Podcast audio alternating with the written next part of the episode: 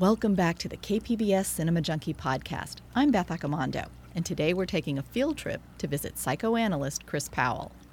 Oh, can I close this again? Or? Yeah. So, why don't you kind of uh, tell me what this is here? So this is a, a sand play therapy tray, and it's designed to specific dimensions so that you can it's uh, the size of your visual field you can look at the whole thing at once and we have the inside of the box is painted aquamarine like the ocean. And this is nice soft clean play sand. And the story i heard in the very beginning was that carl jung discovered this was a way that he could heal himself by playing in sand at the, at the beach. So i think that's where maybe it got all, all got started. And all of these shelves are filled with miniatures and nature objects dolls and symbols biker fairies and such what I ask children or even adults to do is just go around the room and take their time and look at all of the different objects. And what typically will happen is certain objects will sort of call out to you, and it's usually surprising which ones do. And just a, it's a very intuitive process. Dora Kalff, who wrote some of the early works on sand tray, uh, said basically the instructions for doing sand play therapy are follow your heart. and so that's about it. So I try to create a, you know a peaceful, safe and protected play space. And sometimes I put on my uh, ocean cassette that has the sounds of the ocean, the, the tide and seagulls and stuff like that for ambiance, or not, depending on who it is and then you just see what happens and you never know what's going to come out in that tray sometimes sometimes something really complex and busy sometimes something very simple but it always has something to say art always talks back to us Powell's office has low lighting, a soothing waterfall sculpture, and shelves filled to the brim with objects that I can scan through to fill my bowl for my sand play. Okay, and I see you brought out a flashlight too to highlight the different sections. Okay, I definitely don't want to pick the clown. Powell writes under the pen name of Kate Shepard and will soon have a new young adult book out called Dragon Camp that teaches many of the same concepts that were woven into her earlier book, Emotional Orphans. Dragon Camp is a place where highly sensitive, high intensity, and misunderstood young dragons go to get support to learn how to manage their fire breathing tendencies and actualize their awesome dragon potential. All this made Powell seem to be the perfect person to discuss the 2014 horror film The Babadook, which is about a young boy. Spoiler alert, though, we're going to discuss the film in detail, so you can see how this boogeyman tale is actually a cleverly crafted exploration of grief and loss, as well as a look at a dysfunctional mother and child relationship. The trailer for the film plays up the boogeyman aspect of the story. Where'd you get this? On the shelf. If it's in a word or it's in a look, you can't get rid of the Babadook. A rumbling sound, then three sharp knocks. Ba-ba-ba, duk, duk, duk. That's when you'll know he's around. You'll see him if you look. Nothing bad's gonna happen, Sam. Did you think that about my dad before he died? He sees things as they are, that one. I promised to protect you if you promised to protect me. Oh my god. Did he hurt anyone? The boy has significant behavioral problems. This monster thing has got to stop, alright? It's just a book. It can't hurt you.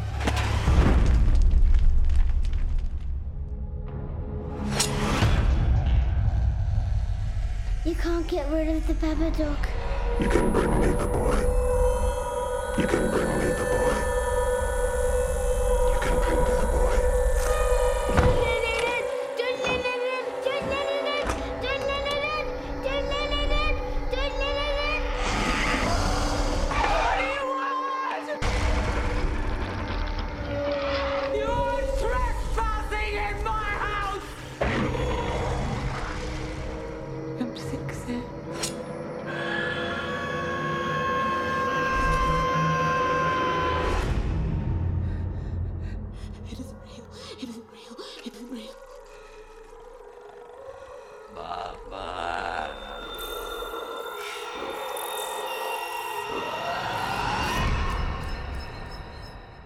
Babadook creature is the MacGuffin of the story. It's what the film seems to be about but isn't. So let's talk with Powell for some psychological insights into Jennifer Kent's brilliant and rich horror film. I'm here with Chris Powell in her office. She is a psychoanalyst, and I thought it would be great to talk to her about horror and psychology, in particular about one film, The Babadook. But before we start talking about that, Chris, I just want you to talk a little bit about what you do in your work, what your specialty is, and, and kind of the approach you've taken.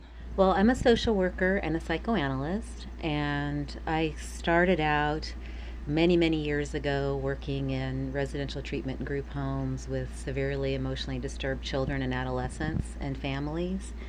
And so they taught me a lot about how, especially young children, how they sort of have this incredible organic ability to heal themselves given a safe environment and emotional responsiveness that makes them feel understood and validated children will come in, sometimes children as young as four or five years of age will come into my office. And some of them have been through, you know, terrible losses and traumas, very disruptive to their behavior and too much for them to process. But they'll grab these toys from the shelves and they'll start making a play. And it's often a monster play. Often they'll do the same play, puppet play, or play with the toys over and over, week after week. And then gradually the play morphs and you can see how they're working it through. Similar to how adults will work it through in talk therapy, telling the story. You know, we tell our story once a week or however many times a week we tell it and keep telling it until we feel done telling it. So I did that work for a long time. And then uh, nowadays I work a, lot with adults who have who come in uh, with traumas left over from childhood or losses and process them more verbally, but still sometimes using art or writing. And when I saw this film, I was really struck by how it's a really powerful metaphor for what I see as sort of a universal pattern of un- unresolved traumatic loss and overwhelming trauma, how it can affect the nervous system and especially how little children will be so intent upon expressing it and getting someone to listen to them and trying to trying to work it out, trying to process it. So for you, you are dealing with a lot of what I would call real world horror. People who've lived through uh, real world experiences that can be terrifying. Absolutely, which is one of the reasons I don't really seek out horror films that often is because I feel like I do get a fair amount of it in real life. And one of the things that people who've been through horrifying, overwhelming experiences need is that validation of seeing something or talking to someone or feeling something that helps them feel like they're not alone in it. And I think that horror films and novels and certain types of music and other experiences can provide that, can be an important part of a creative healing process. One of the things you talk about using here is a sandbox. So, mm-hmm. what role does that play in working with children? Sand tray therapy is a special type of art therapy. Some call it sand play, some sand tray. People have a lot of different ways of doing it. But how I was trained is that the, the sandbox is designed to be a representation of a child's or an adult's internal world. So in this wooden box with the blue lining and play sand, a person can take nature objects, miniatures, toys, dolls, whatever they can find, and create a world. And sometimes it's very surprising what comes out. It's been referred to by some people as wakeful dreaming because sometimes what comes out in your sand tray is sort of like a dream. You look at it and go, wow, yeah, that's what's going on. I didn't realize. The unconscious seems to know more about what's happening in my soul than my conscious mind does sometimes. The film The Babadook on the surface, it's promoted as being kind of a boogeyman film. It's this story where there's a mother and her young son. They read this creepy book, and it seems like reading the book summons forth this creature called the Babadook. This is, you know, the kind of thing that we see in a lot of horror movies. It's kind of a trope that you watch a videotape and you unleash some ghost or you read a story. But the interesting thing about this film is that that first glance, you see the boogeyman story, but each time I've watched it, I've seen more and more elements that reveal that this is a really carefully constructed and amazing psychological study about loss and grief. When you first saw it, what were you struck by at first? My first thought was, oh my God, this is the perfect genre to capture the subjective experience of overwhelming loss and trauma especially for young children. And that sometimes it's a stretch, I think, for adults who haven't experienced something so overwhelming to really get on a deep level what this means to a child. To have, for example, in this film, the sudden violent loss of a father at age six, how that shatters a child's world and there's no sense of safety. And then there, it calls into question everything else. Well, if this could happen, then anything else could happen. Let's start by listening to a scene from the film. This is a key moment that has to do with the reading of a child's book, a child's story, and it introduces the idea of the Babadook. You can choose one tonight. Where'd you get this? On the shelf.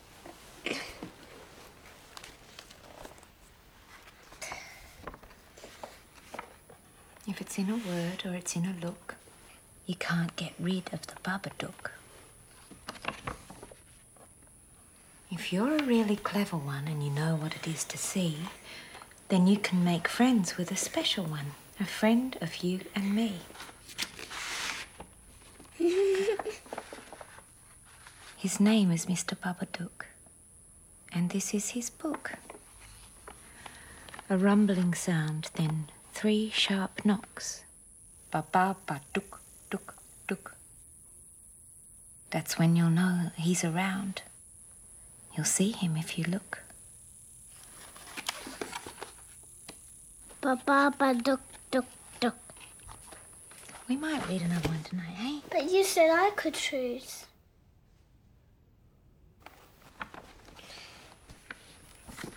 This is what he wears on top. He's funny, don't you think? See him in your room at night. Mom, does it hurt the boy? Mom, does it live under the bed? So, reading stories is important to Sam. Uh, he also refers to the Big Bad Wolf story that he asked his mom to read. So, what does this reading of stories and kind of these somewhat scary stories, what does that do for children and what kind of a release does that offer them? This reminded me very much of, it actually reminded me of a specific child that I worked with about 20 years ago who did a puppet play of a big bad wolf and a little girl over and over and over. And you know, he comes in, Sam comes in, he's read me the big bad wolf story and then read it again with this urgency. And it feels like he's he's looking for validation. He's saying this story captures my emotional experience and I need the world to understand this is what I'm going through and be with me in it. And this sense of a monster, this ill defined monster that waits in the shadows and has no real form and seems to be summoned up. In the film, what do you see the Babadook as representing? Is it something in the child or is it something in the mother? What does it seem to be representing? I think, in a sense, the Babadook is sort of a mass of all of the horror and pain that both of them are either trying to process or trying to avoid, with the mom trying desperately to deny it, with the little boy frantically trying to metabolize it and get some support for it. In this context, it seems like the boy is willing to confront some of this, but the mother is keeping it kind of as that boogeyman at the door. So, how does that dynamic start to play out in the story? Throughout the film, you see this escalation where the little boy sends out louder and louder distress signals. My dad's in the cemetery. Oh, that's. He got killed driving mom to the hospital to have me. Samuel? I'm sorry, Gibson. No, that's all right. I shouldn't have. Well, your mum's very lucky to have you, then, isn't she? You know, he starts revealing this in, in the grocery store, telling people, terrorizing, terrorizing other children, just anything he can think of to try to express how he feels and get a response. And the more he does this, the more the mother is saying, you know, stop, I can't hear it, it's too much, don't talk about it. She can't bear to hear anyone talk about it, has to keep the pain completely at bay. And so they're working at odds, and it escalates to the point where both of them get to a point of life and death desperation. His desperation to talk about it and process it and move on with life, and her desperation to not feel it and not look at it and do anything to avoid it because it's just too much for her. One of the interesting things I thought about the film is that it does try to distract you from what it seems to really be about, which is this psychological trauma. And part of the way it does that is the young boy, as he's, you talk about this escalation, he comes across as this character that us in the audience feel like, oh, please, just like be quiet. You're you're screaming. You're so loud. Uh, let me play one scene of him in the car with his mom, where he's just throwing a, a huge tantrum. the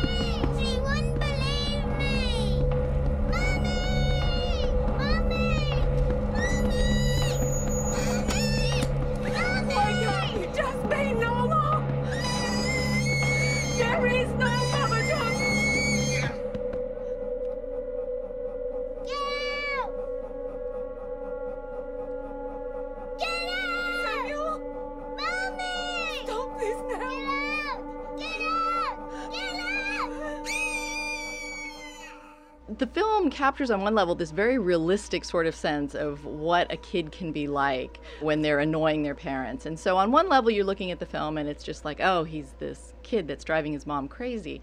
But you're talking about his escalation as being his cry for help. Absolutely. It's interesting to me because um, I've often used a metaphor with my adult patients who don't want to look at a particular feeling or experience. You know, feelings, emotional memories can can sometimes feel like a child tugging at your shirt tail.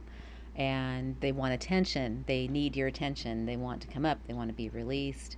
And if you don't give them attention uh, as some some smart person once said they go down into the basement and lift weights and so that really resonated with me when I saw him. And you know, he gets louder, he gets more demanding, he starts to look a little crazy. His behavior gets more and more disorganized, but it's all about trying to be heard. You know, sending up bigger and bigger flares, trying to get his needs met. He's a survivor. These signs that he's sending out though, his mom's ignoring them, but other adults in the film also are not really paying heed to what he's saying and looking at him more as, oh, this must be a kid with attention deficit disorder or some other problem. That part was heartbreaking to see. no one was picking up his cues except for Mrs. Roach, the kindly neighbor next door who seemed to really get it. But yes, he, his behavior became more and more disorganized and disruptive, and the context that he was living in couldn't tolerate that. And so, so rather than saying, you know, this child is obviously in a lot of pain. What can we do to help him? He's punished. He's expelled from school. He's, um, what was the, he's so disobedient was the thing they kept saying. He's so disobedient. That really wasn't it. Everything that he did and said was his way of saying hello, hello. One thing that seems to be key in horror films is and I just saw this film called Good Night Mommy, which is about two young boys who have come home with their mom, who's just had. It seems that she's uh, been recuperating from an accident. She's had surgery. Uh, her face is all bandaged up. But what that film plays off of, and this one does a little bit, is this notion of what if you're with someone you love who doesn't seem to be themselves anymore, and every time you go to the authorities or you go to someone in power and try to make them realize like there's this scary thing going on. My mom isn't my mom.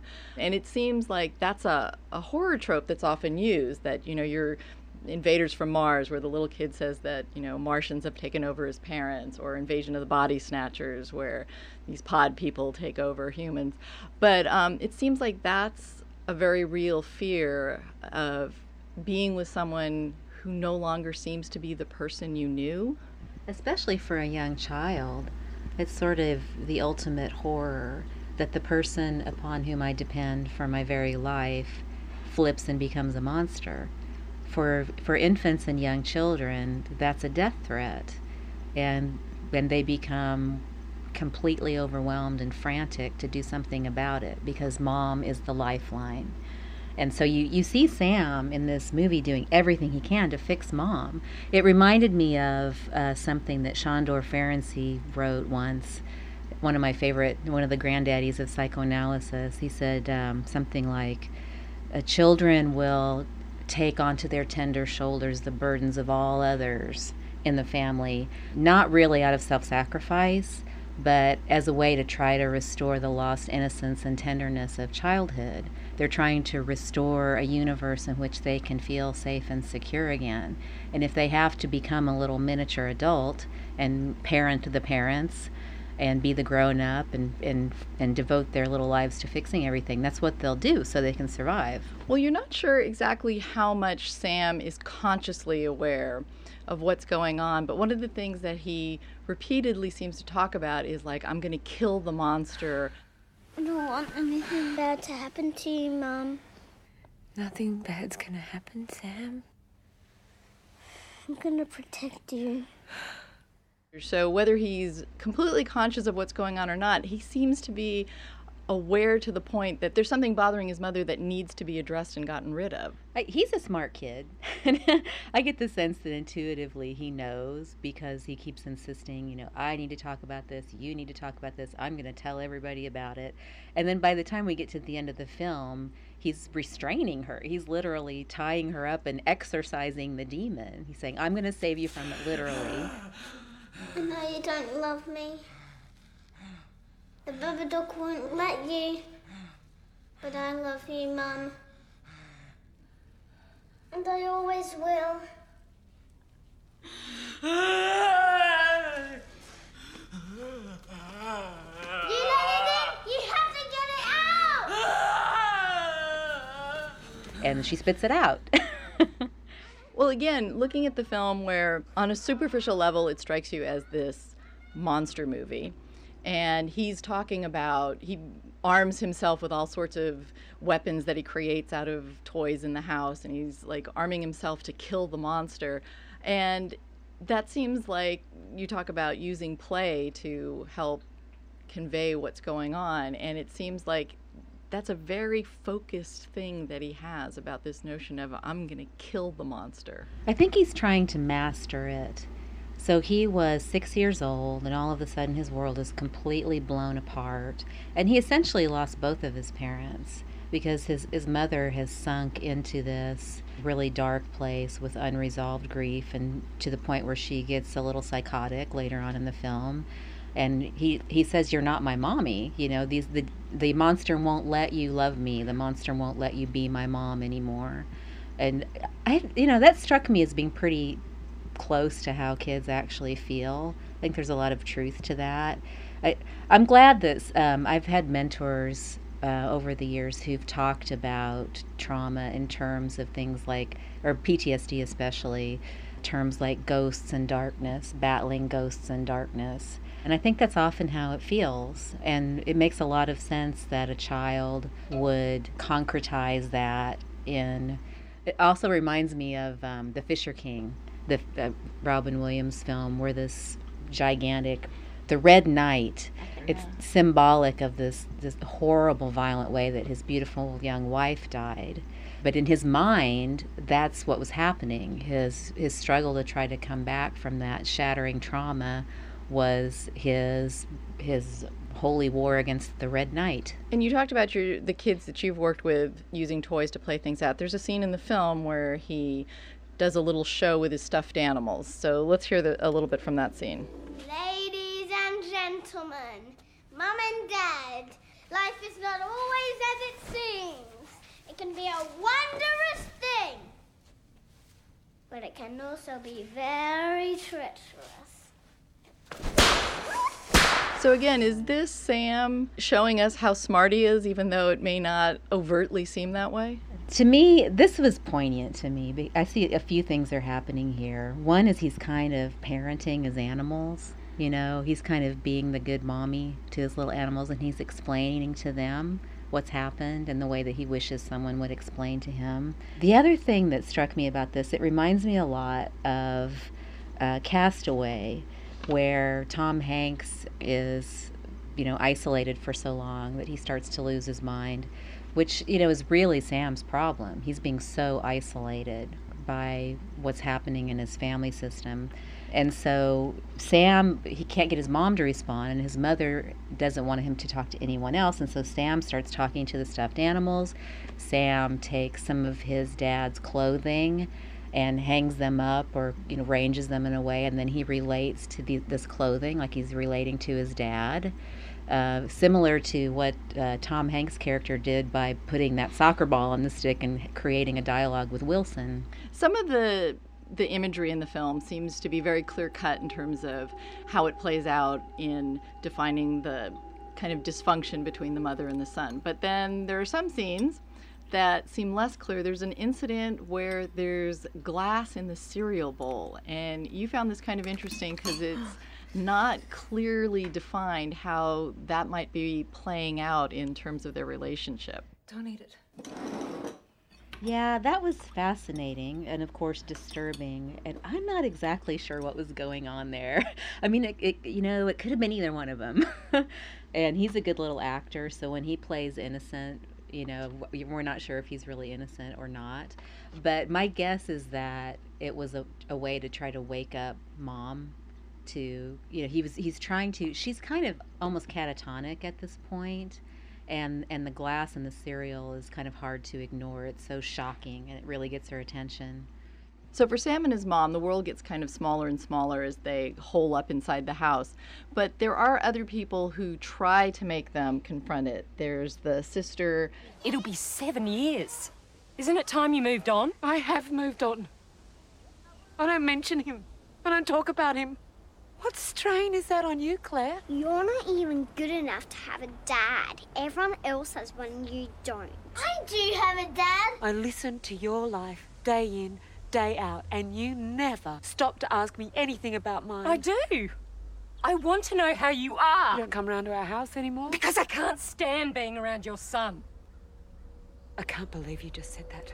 You can't stand being around him yourself. How would you kind of analyze the mother in terms of what are the things that she's dealing with that really need to be confronted? I don't know about confronting. I mean, I think what the mother's really dealing with is her own human capacity. She she cannot process this. It's it is completely overwhelming and she can't look at it, she can't hear about it, she can't even tolerate reminders of the trauma and the loss. And e- even, you know, Mrs. Roach, the kindly neighbor, even her empathy is too much of a trigger. He sees things as they are, that one. Oscar was the same. He always spoke his mind. Do you have to keep on bringing him up? Even her saying, I love you guys and I'm concerned about you, triggers the loss and, and causes the mom to isolate even more. So we're given a sense of the trauma that sets this off. There was apparently an accident in which the husband and father is killed, the boy lives, the mother lives. So, how would you define kind of? It seems she can't face the grief she has over having lost her husband, but the other problem is that kind of deeply hidden inside her is this resentment towards her son that he lived. You don't know how many times I wished it was you, not him, that died. I just want you to be happy. I just want you to be happy.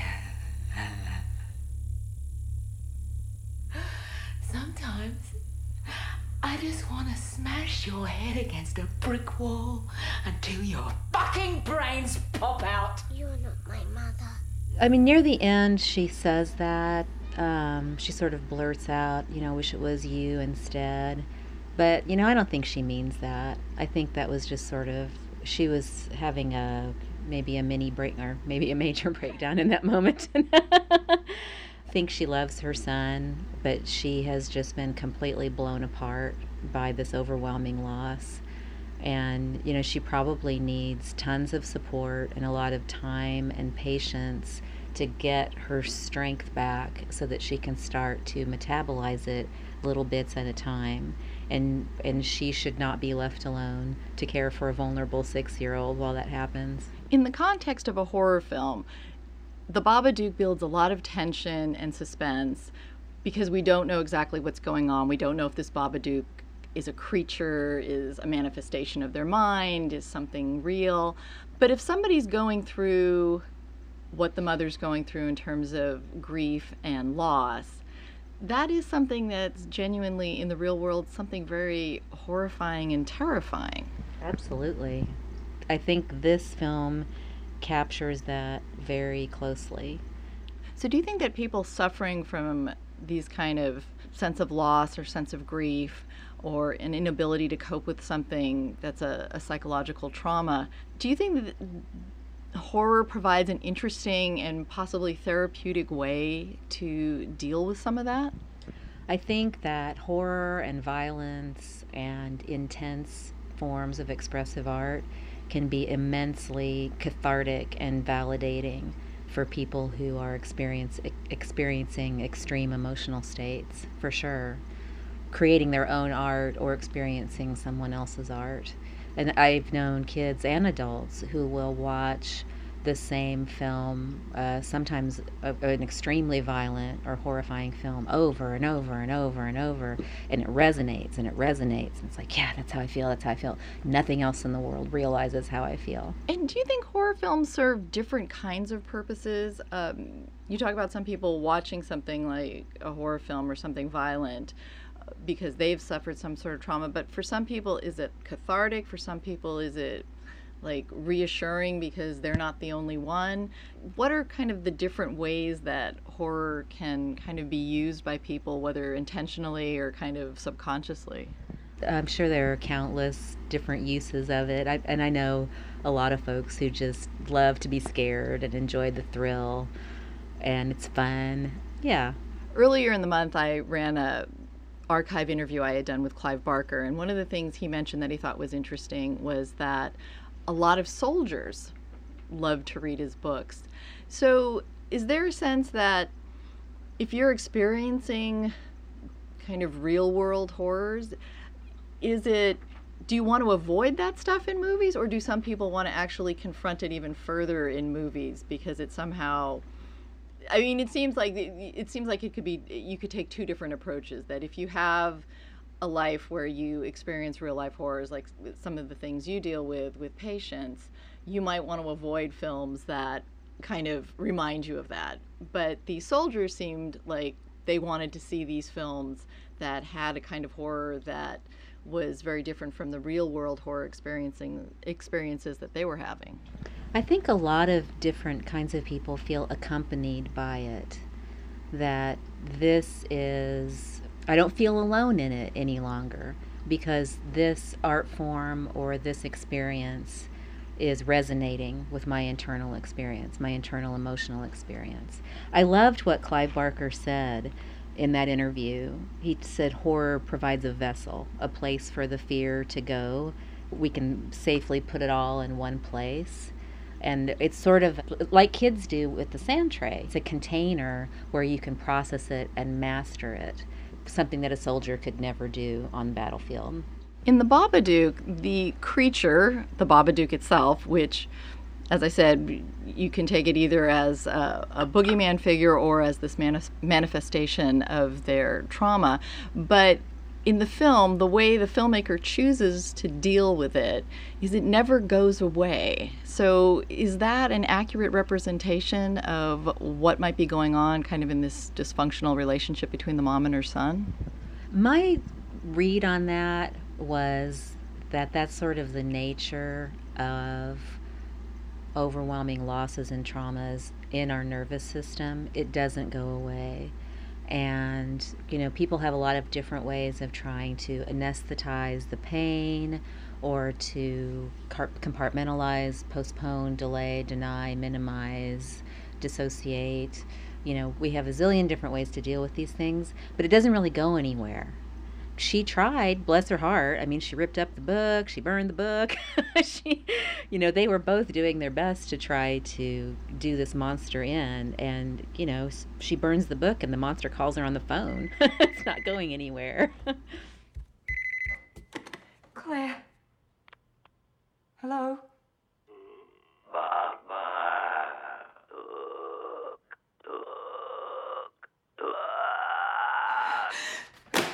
Reminds me of the old saying, you know, the only way out of this is through it. You know, I think sometimes that can be really true of grief, especially of overwhelming losses and traumas.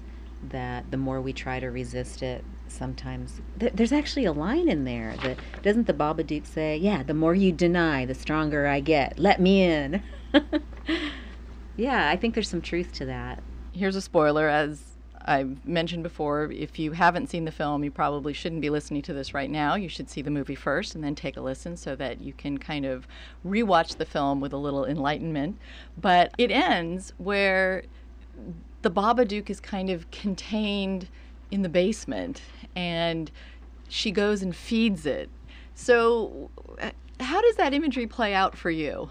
I love the scene where she you know there's there's this dramatic change from all the darkness and horror uh, and then suddenly everything is sweet and she's wearing her white stocking and stockings and pink dress and everything you know he's having his birthday party.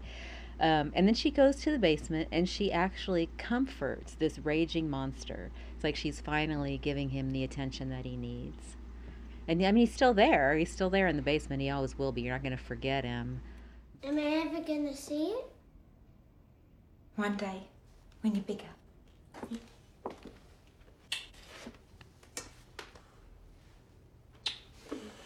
You go outside, and you don't come in until I tell you.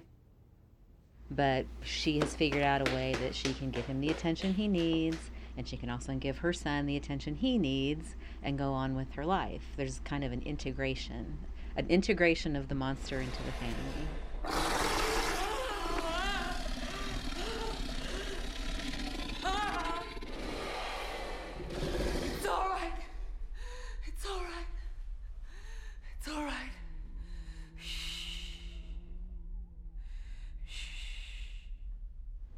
Had mentioned to me something called the gifted child, and it seems that while the mother is struggling and floundering, the little boy is still desperately kind of recognizing that there's a problem, saying, like, I don't want you to go away, mom, I don't want you to die. So, how does he fit into this notion of the gifted child? Sam is destined to grow up and become a psychoanalyst. the Gifted Child is a reference to Alice Miller's book, The Drama of the Gifted Child. And Alice Miller is was a genius who wrote many books uh, about children who had grown up with abuse or with narcissistic parents and other things.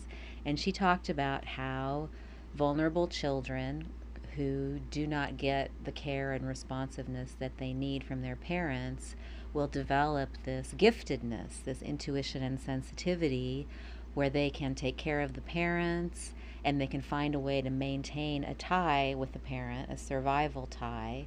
And they sacrifice a lot of their own emotional needs and developmental needs to do that.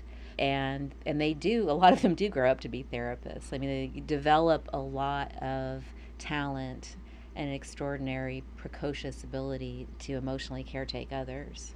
Well, and Sam also seems smart in the sense that he keeps adapting. So his initial response is to try to get attention, try to make her aware of what's going on, try to talk to other people. He tries to protect her. But kind of the final state seems to be the last desperation is a real defiance and a, a sense of he really has to do something himself. He can't just be asking for help or trying to make her aware of it. Yeah, he doesn't shoot her until he has to. I like him for that. Uh, to, for me, Sam seems like an incredibly bright, resilient little survivor. And he is trying everything to get his needs met, to be heard, to fix his mom, to get through to his mom, you know. Um, but then when he has to, he finally does he doesn't really shoot her. He just disables her. He re- restrains her so that he can essentially when she tries to kill him he said he draws the line there. He's like okay mom I'm, i know you're having a hard time but i'm not going to let you kill me. So let's tie you up and put you in the basement until you can spit the monster out. Some of the film is about getting into her subjective point of view where she can't quite tell what's real and what's going on. So what is that like for someone? Is that kind of a kind of horror when you get to this point where maybe you your line between reality and fantasy or hallucination is so ill defined that you really can't tell anymore that to me seems like something that's truly terrifying oh it must be I can only imagine. Did you see the Black Swan? Mm-hmm. I loved how it was handled in that film. I that gave me an experience of what I imagine it must be like to be tormented by delusions and visual hallucinations, and to, to really to not be able to find the boundary between your your former known reality and whatever it is that's happening to you now. It's like being it's it's like being terrorized from within. Well, I've always found that horror is an interesting place to deal with certain kinds of fears that are in the real world that you don't necessarily want to confront. And for me, as a fan of zombies, I feel that zombies kind of encapsulate a certain fear of losing your sense of identity but still somehow being human. So to me, it would be like fear of Alzheimer's or fear of dementia where I'm still kind of myself this is this feels like really familiar territory to me. Not the literal zombies, but I meet a lot of people who come in a lot of times in midlife and have a, some kind of a realization that I'm becoming a zombie or I'm terrified that I am I'm going to become a zombie and I want to get my life back. I'm living someone else's life or I'm not fully living and it's this sense of being in a coffin and and the lid is creaking closed and I want to live again. So it seems like a lot of people who may create horror whether consciously or unconsciously seem to be drawing on a lot of kind of real world things going on in people's psychology. It feels universal to me. I think that fear is a tough one. Uh, we all struggle with our own unique fears and it's tremendously helpful to be able to externalize some of those, especially the really big ones. And this movie really is about big feelings, if nothing else. you know, we can put the monster outside and battle it there. I think that feels a lot more creative and workable than being alone with the ghosts and the monsters and the darkness inside your mind. Well, in this film, it resolves itself with kind of, I guess you could call it almost an exorcism of sorts because Sam kind of restrains her and tries to get her. She coughs up some black goo that seems to be the creature, but this seems to work. Whatever happens, whether what we're seeing is what's really happening or whether this is kind of what the the imagined thing that's going on, but it seems like once she gets this demon out of her, she's finally able to kind of take on some motherly qualities. She can be herself again. It, it, reminds me of some young people that I've worked with, especially in inpatient settings, who have been horribly traumatized by abandonment, abuse, various things. And a lot of times in that kind of work, the first year or more is trying to forge a relationship with a child who is sometimes fighting you off ferociously, sometimes violently, sometimes punching and kicking and wiping boogers on you and all kinds of different things.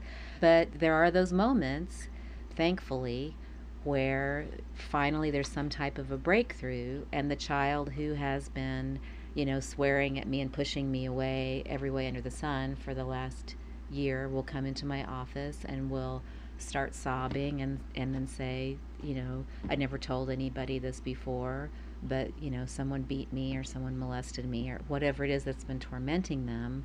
And then you see a lot of times this transformation where all of the armor, you know, the porcupine quills and the skunk tail and all of these survival mechanisms that they've accumulated over the years, they start to kind of dissipate and then you can you can see you know the real child that's been in there when they when they start to feel safe enough they start to uh, live again and feel safe to be their true selves or develop their true selves. Do you see that this film could be a tool in any way for you to work with someone who might be going through some sort of trauma? I am sure that I'm going to be referring to this film. I find myself, even just talking with you for a few minutes here, I've made what, three or four film references. yeah, I think it's a really powerful metaphor and could be useful for a lot to capture a lot of different experiences that people have. And, and some people can feel bits of this horror from from other experiences too. Um, you know, there are a lot of highly sensitive people who can feel very horrified by something that we might not think is such a big deal, and it can be useful for them too. And do you think by being a film and being a horror film that it removes it enough from what somebody might be experiencing in the real world that it doesn't feel kind of as challenging to them you know, as confronting them about the issue as mm-hmm. directly as it might be if you were to say to them, "Oh, you're dealing with this," but you know, if you can say like, "Oh, watch this and tell me what you think." That's the beauty sometimes of art therapy and play therapy and symbols is that, you know, not only can you sort of bypass some of the defense mechanisms and intellectualization and the wall of words that, you know, especially with intelligent you know, insightful people, it's a blessing and sometimes not a blessing when you're trying to get past it to help them heal. But art and music and film and all of these things can have a way sometimes of going straight to the heart, sometimes bypassing some of the defenses, um, some of the stories, some static or interference of different kinds, and getting right to the heart of the matter. And it doesn't always have to be words. I mean, some people will talk and talk and talk and talk and talk and talk and heal themselves that way. Uh, others heal themselves through painting. Others, I have one little girl who heals herself through making videos. You know, we each of us have our, our languages and our way of um, expressing the emotion, making ourselves understood, mastering it, trying to transmute something that feels toxic into something that feels more creative and forward moving. So, in conclusion, would you recommend the Babadook to people to go see both for just entertainment and for possible enlightenment? I think I would recommend it selectively to, to people of some ages. I mean, you know, for for sturdy grown-ups, yeah, definitely see it and tell me what you think. It could be a little overwhelming, I think, especially for some kids. So I would recommend it with certain disclaimers to certain populations. Because it is scary. In fact, some of my ther- my therapist friends are afraid to see it because they think it's too scary. wow.